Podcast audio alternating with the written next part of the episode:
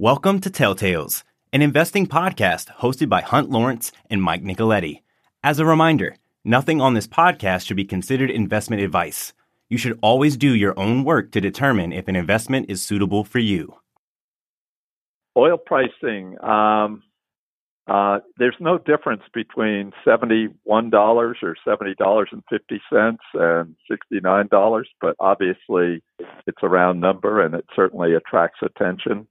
Uh, gas, which uh, has been disappointing, is behaving pretty well. Uh, the hot weather we've had here in the Northeast helps.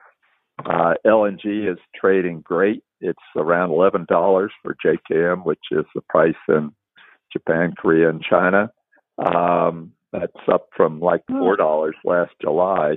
Uh, it was thirty dollars. Now remember, this is the spot price, not the contract price, but it was thirty dollars in January because everyone got short LNG, and then I thought it was frankly going to go back to four dollars, but and it headed down. In in April, it was got down to five or six, and but now it's eleven, so that's marvelous.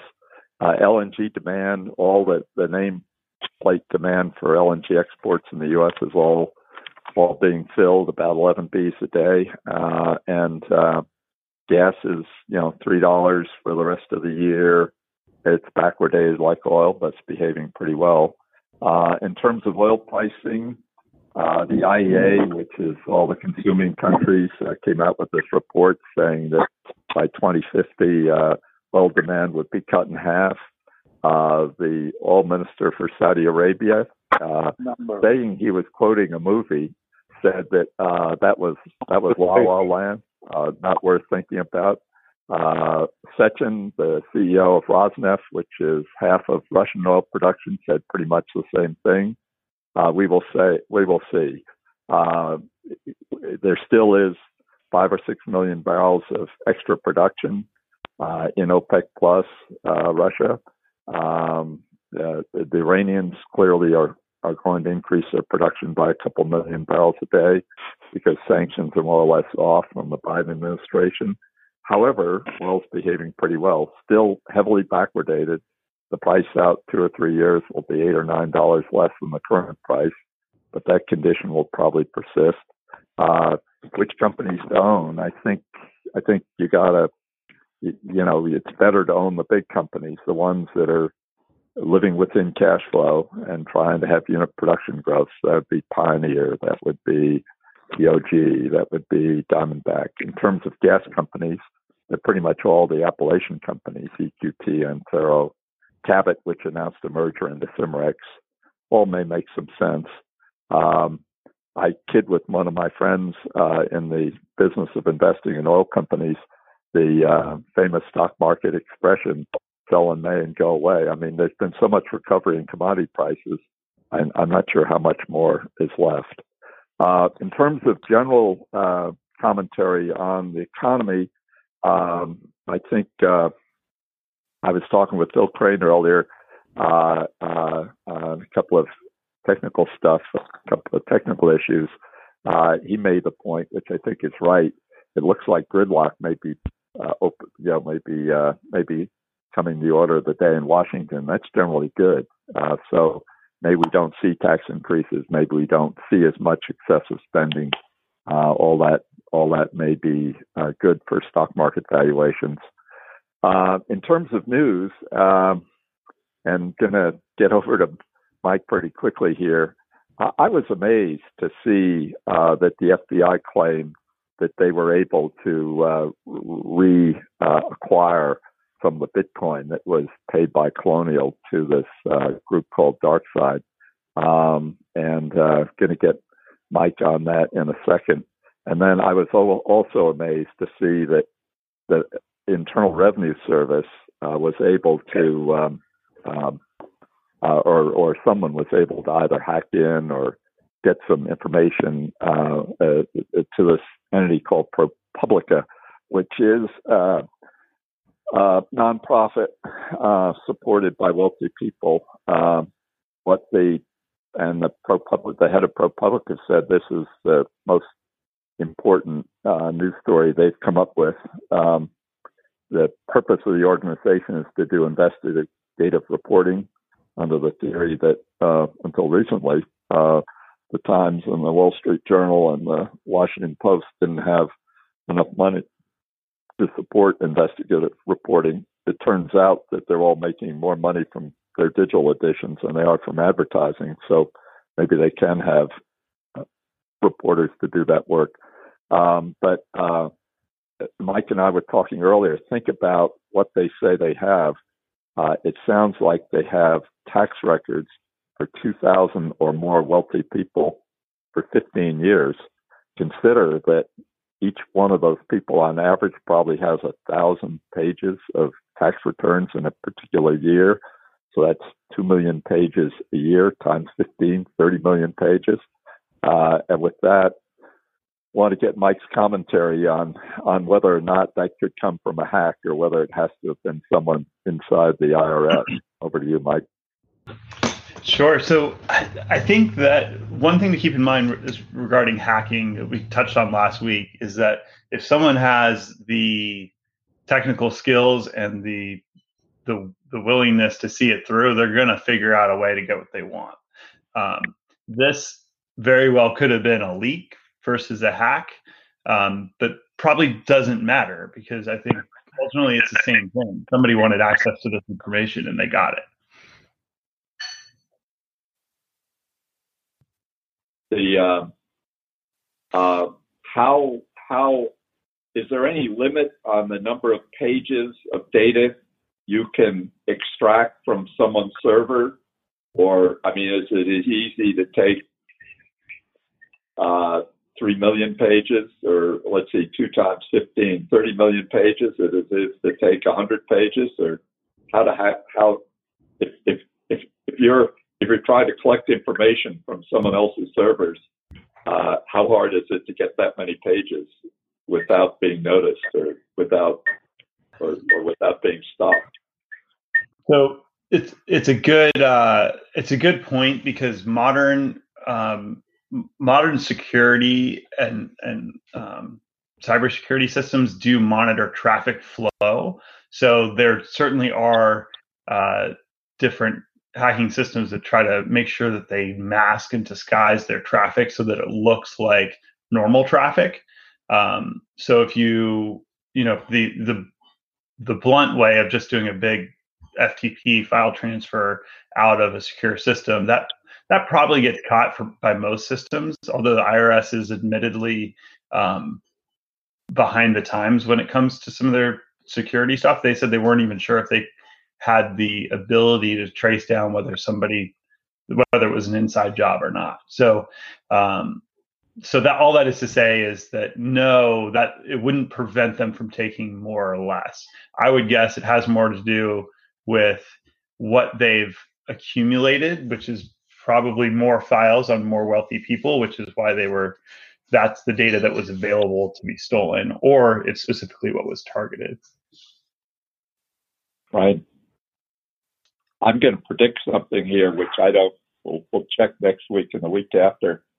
Uh, I don't know whether you saw Warren Buffett's response to all this was he didn't mind having his tax records public. I think he said that he thought at, at one point he put you know a past tax return up on uh, up on the internet. Um, um, uh, I don't know whether that's true or not. Uh, Bezos is hasn't said anything. Uh, George Soros had an interesting comment. He said during that three-year period, the reason he didn't pay any taxes is he didn't make any money. Uh, and Bloomberg said he was, you know, marshaling uh, legal forces because this was breaking the law.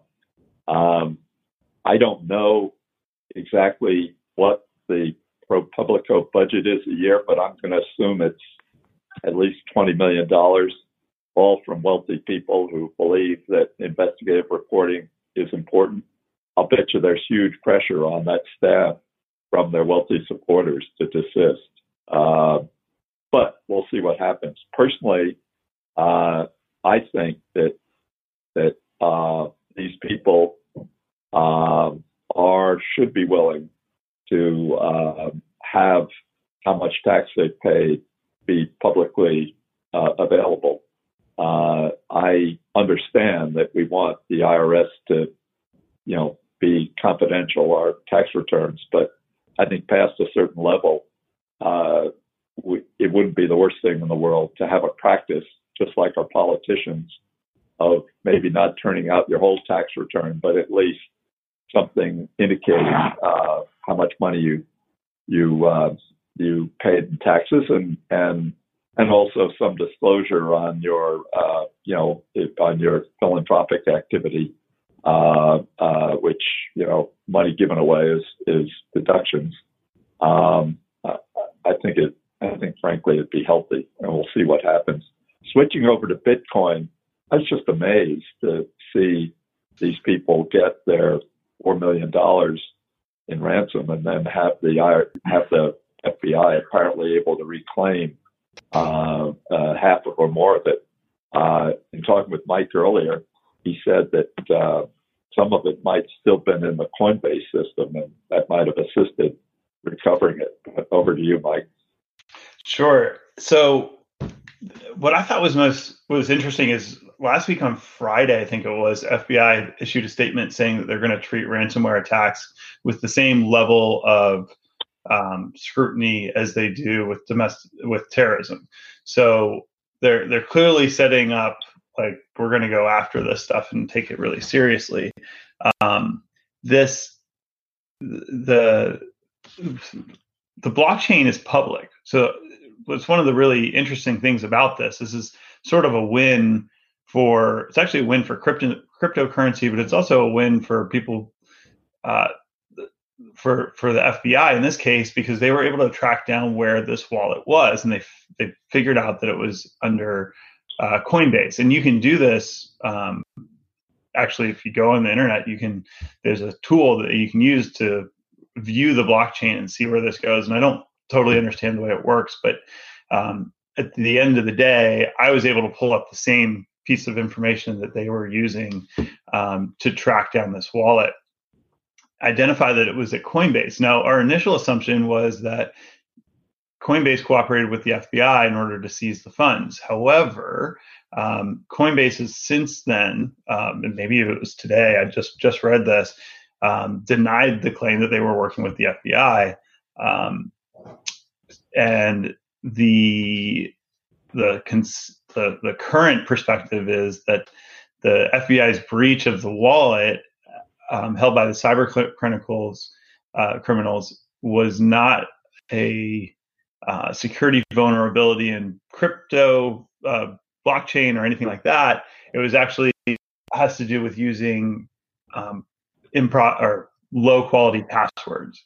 Um, so whether they figured out through other communication means with with the DarkSide group, whether they had some other intel that was enabled them to get access to the keys. Um, we don't really know, but the, the, the running theory right now is that um, they were able to hack into it directly. Yeah, interesting. We have some uh, investment. Uh, I won't call it recommendations, but discussion. Um, the the uh, in terms of of uh, leaving your money or your securities, uh, I believe, and I'll lay out a case and then we'll ask Mike for his comment. I think being having your your cash resources or securities in a larger organization rather than a smaller organization makes sense. Uh, I mean, I don't mean to say these are the only three, but JP Morgan, Morgan Stanley, Goldman Sachs, to me, make more sense than some others um, because uh, those entities have huge budgets that they can spend on security. And given how much ransomware apparently happened, you know, prior to the colonial publicity, uh, it, it does seem as though that any system, almost any system can be hacked into. Maybe not the IRS. Maybe that was, you know, an inside, uh, you know, someone working inside passing all that information out.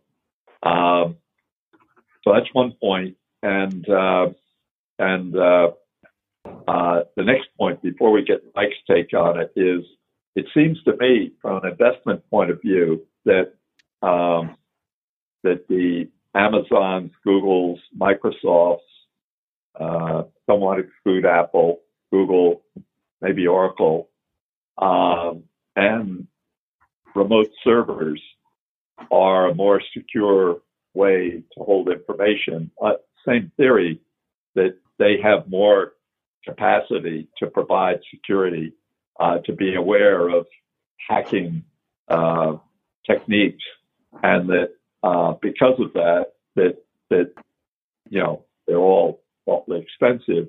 But if you're trying to predict who's going to increase their cash flow, let's say their free cash flow after all capex by 10 or 15 percent a year for the next five years, one of the things that's in favor of those companies uh, uh, is that they are large, they can afford the security, and people increasingly be security conscious. But with that, over to you, Mike, for your comment. Sure. Uh, so, large versus small organizations. Um, so, in general, the the concept that the larger the company is, the more resources they're going to have is correct, and it also means the larger the organization is, the older it is, the probably more um, experience they have with dealing with hacks. Now, hacks back in the day was bank robberies, right? That's sort of a thing in the past. Hacks nowadays are completely different. Um, the downside to the legacy banks in general is that they're generally running more legacy systems, and legacy systems tend to be more mortal. Uh, the flip side is a, a digital bank or a startup bank will be more likely to run a little fast and loose. Um, so that's riskier. But the but the the other side of the coin is that they they also will be able to use with the the latest technologies, and that may make things better. At the end of the day, uh, it's a little bit of a crapshoot. I I don't think anybody should be concerned about having their money at one of the major banks. Um, I I actually don't even really think you should be concerned about your account balance Square or um, or PayPal for that matter. Again, anybody that's large enough that that you're able to transact with on a day-to-day basis, I think you're you're in a you're in a, a good circle um, when it comes to that. Uh, as far as the cloud providers go and big tech, um, and the well, let's talk about the security of cloud versus self-hosted. Um, there, there's a few layers to cloud, right? So you can have software as a service. So think you're paying for Salesforce Sales Cloud, for example. You do a contract with Salesforce, and in that contract, you're gonna you're doing an enterprise-wide contract with a Fortune 500 or you know even a mid-cap company. In that, you're to have some security requirements, and you're to offload that risk to Salesforce. That's just one of the benefits of using that using a, a, software as a service versus a homegrown system because that homegrown system not only do you have to build it keep it running et cetera you also have to secure it. So um, so i think one of the things to take away from all this is companies that are still doing their own homegrown or still running legacy servers are increasingly at more risk because there's fewer of them out there. Um, and it, it really boils down to incentives, right? Salesforce is happy to spend a ton of money to secure their um, their their service because a hack to their systems would tarnish their brand reputation, which would make it harder for them to close new customers. So I, I think all of this really boils down to where do the incentives align? And in general, for most companies, there's not a lot of incentive to, to invest a lot of money in cybersecurity. So you want to offload that risk to somebody who can take advantage of that incentive risk.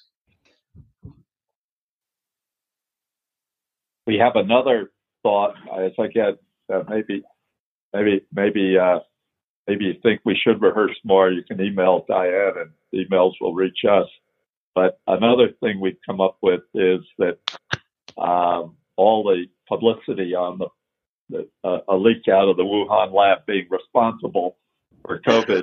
Uh, uh, we, uh, I uh, read one account, and I'm sure this overstates the case, but basically the the, the writer was saying that uh, there are 40 labs worldwide that have the same capability as that Wuhan lab. Now, I'm sure they're not doing gain of function on on uh, viruses extracted from bats. I doubt if even a few of the 40 are doing that. However, uh, uh, that it does present, I think, uh, a risk that that that despite the vaccines, the RNA, you know, the achievements of Moderna and BioNTech, BioNTech uh, the, uh, the, for the Pfizer uh, uh vaccine, uh, it is conceivable, I think, that that we could have, if this happened from a lab leak, it could happen again, and maybe there some part of those 40 labs where things are going on where you you you know you could have something that would have not as much impact as COVID has had, but something in that line.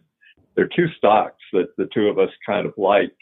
Uh, if if you had variants or more lab leaks or whatnot, and uh, and we don't want to be too specific on these. And I mean, we don't want anyone selling these things if they're in them.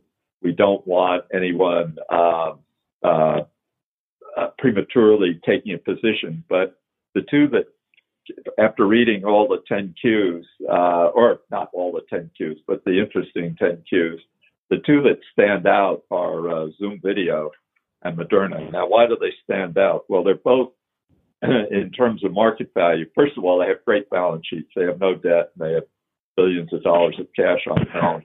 Uh, they're trading in the range. They're both in the range of 80, 90 billion dollars. Uh, uh, the the free cash flow uh, from Moderna. I mean, Moderna. The first quarter is the first time Moderna has ever reported revenues, even. But it looks like Moderna has free cash flow in the range of I don't know four or five, six billion dollars, something like that would be a reasonable number for this year. Uh, Zoom Video also had a very good quarter. Uh, now, will there be as much use of uh, of Zoom, you know, without as many people working at home or uh, or or you know not traveling.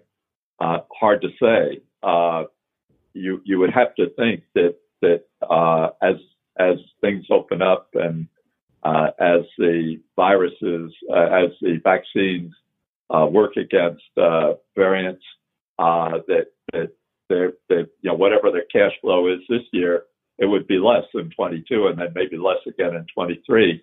Uh, Mike made a very good point that that's true, and maybe at these valuations trading at like two or three percent free cash yields, where the the prospect may be for declining cash flow. So, in other words, if you buy Amazon at two or three percent free cash yield, or, or one and a half or two percent, but it's growing 15 percent a year, uh, you know your total return as long as that valuation remains, should be 15% a year. If you buy something like Moderna or or or, or uh, Zoom video at uh, you know like a three or four percent free cash yield, and the free cash flow is coming down, you know you're you're going to be disappointed. So the way Mike put it was uh, get these uh, uh, you know because of the expectation that, that we won't need as much vaccine, we won't need as much uh, uh, uh, Zoom capacity, uh, video capacity.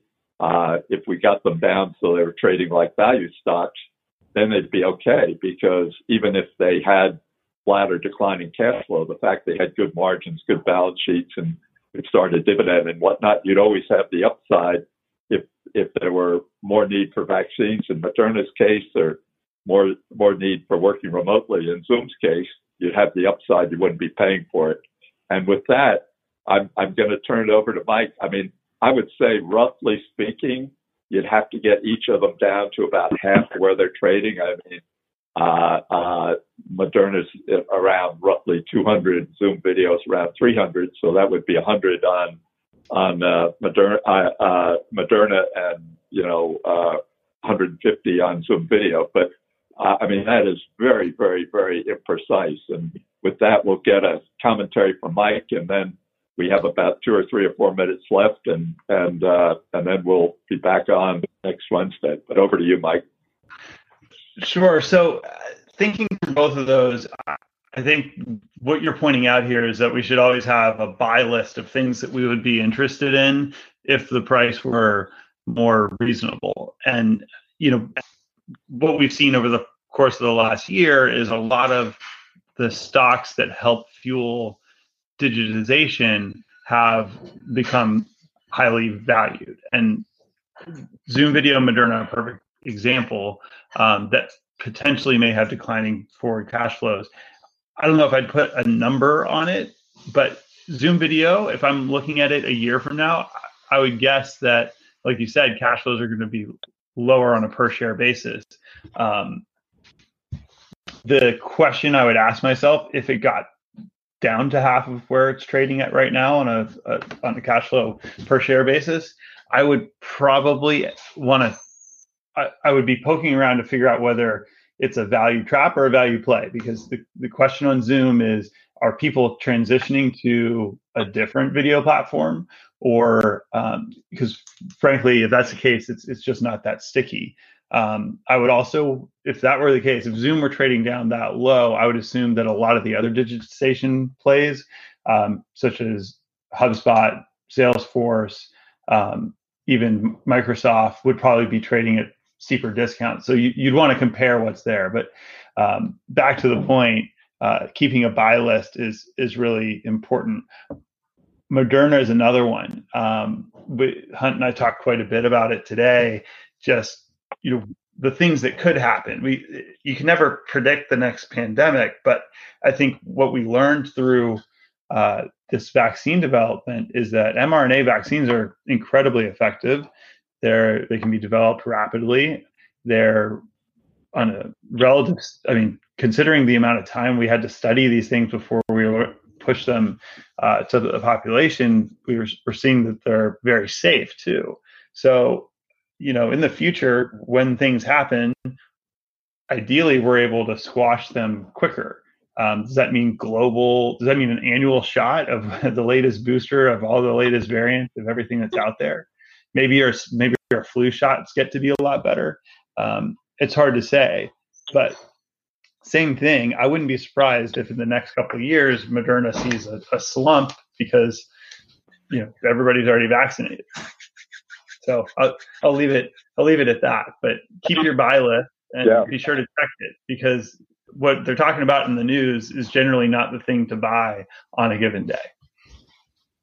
Yeah, and Mike makes a very good distinction between value trap and and a good value investment, and uh, something we always have to be careful about. But uh, uh, we we uh, we will having having kind of put this thesis forward on Zoom and uh, and Moderna. We I promise you, uh, we do this 52 weeks a year, unless Wednesday falls on a Christmas day or something uh, I promise you, we will uh, we will follow Moderna and Zoom pretty carefully.